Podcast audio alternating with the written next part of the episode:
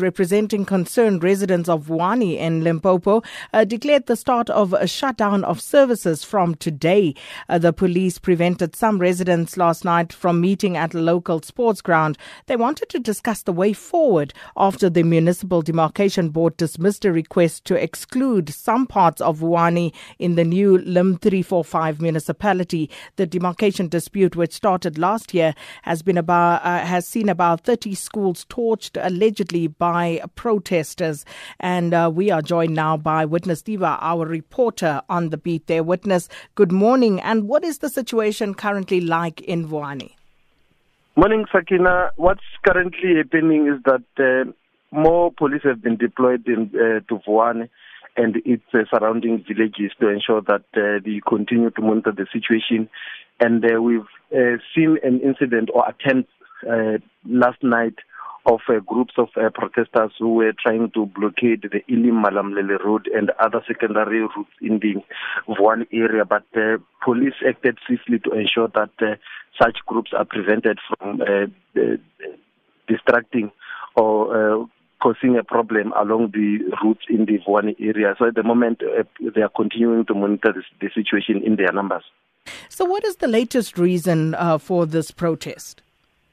What basically happened last week is that uh, traditional leaders and community structures here decided to uh, start with the protest action or the shutdown of services after the municipal demarcation board uh, dismissed a, a, a request by the concerned community members of uh, Vuwani. They basically wanted the demarcation board to revisit its decision to incorporate some parts of uh, Vuwani into the new Lim 345 municipality with Malamulele. And then the uh, municipal demarcation board did not entertain or just dismissed the request brought by the by the uh, community structures, maintaining its stance that it deems it necessary for the uh, residents of Vuwani to be part of the new municipality with Hlanganani and Malamulele.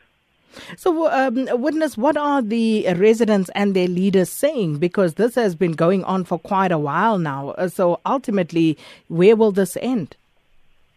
What I'm, I'm starting to, what I've realized last week when I was talking to the uh, spokesperson of the concerned traditional leaders in Tobere, Tumeni Masia, Sakina, is that uh, community members and some structures in Vuwani are starting to realize that uh, their call for them to be excluded into the new municipal, municipality is not uh, like it's not really winnable. They are not uh, getting um, their way from the municipal uh, demarcation board so the traditional leaders last week indicated that uh, they are they are not going to interact with government anymore because government, according to them, promised that they will will the provincial government promised that will ensure that the municipal demarcation board reverses its decision. And now, because that is not the case, they are not going to cooperate or try to interact with the uh, interministerial team on Vuwani in a bid to resolve this uh, demarcation stalemate uh, in, in this area. So they were prevented, were the residents from meeting uh, last night? Uh, this morning, is there any movement? Are people going to work? Uh, fortunately, it's school holidays, one should say. But uh, otherwise, business wise, in the town, how's it looking? No, there's no there's no movement with regard to the uh, business operations and the government offices. As such, remain shut down. What's basically happening? People who are going to work are those who are working out in areas outside this one area that is Malamulele, Thohoyandou, and Vuwani. But uh, those who are working in Vuwani, they are not going anywhere because the uh, community members yesterday made it a point that they take their messages to other uh, the, the villages or uh, community structures to ensure that uh, even though they were prevented from meeting in the Vuwani area, uh, to say that they are not going to, they are basically starting with their shutdown of services. That's why we see business operations uh, shut down this morning. And uh, just finally, in previous protests, we saw about 30 schools uh, torched. So the police presence out in Vuwani, is it a sizable one? And um, has there been any damage to property thus far?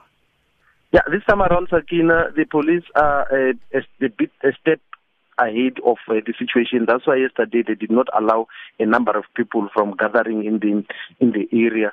So overnight, there is no, there are no uh, reports of uh, destruction of property that have been reported. I've spoken to the police spokesperson Moatshe Ngoepe, who indicated that uh, it was uh, basically quiet, except those um, sporadic incidents of people who, who attempted to blockade the roads in the area, but uh, police acted swiftly to deal with that. Well, uh, witness, thank you so much for that.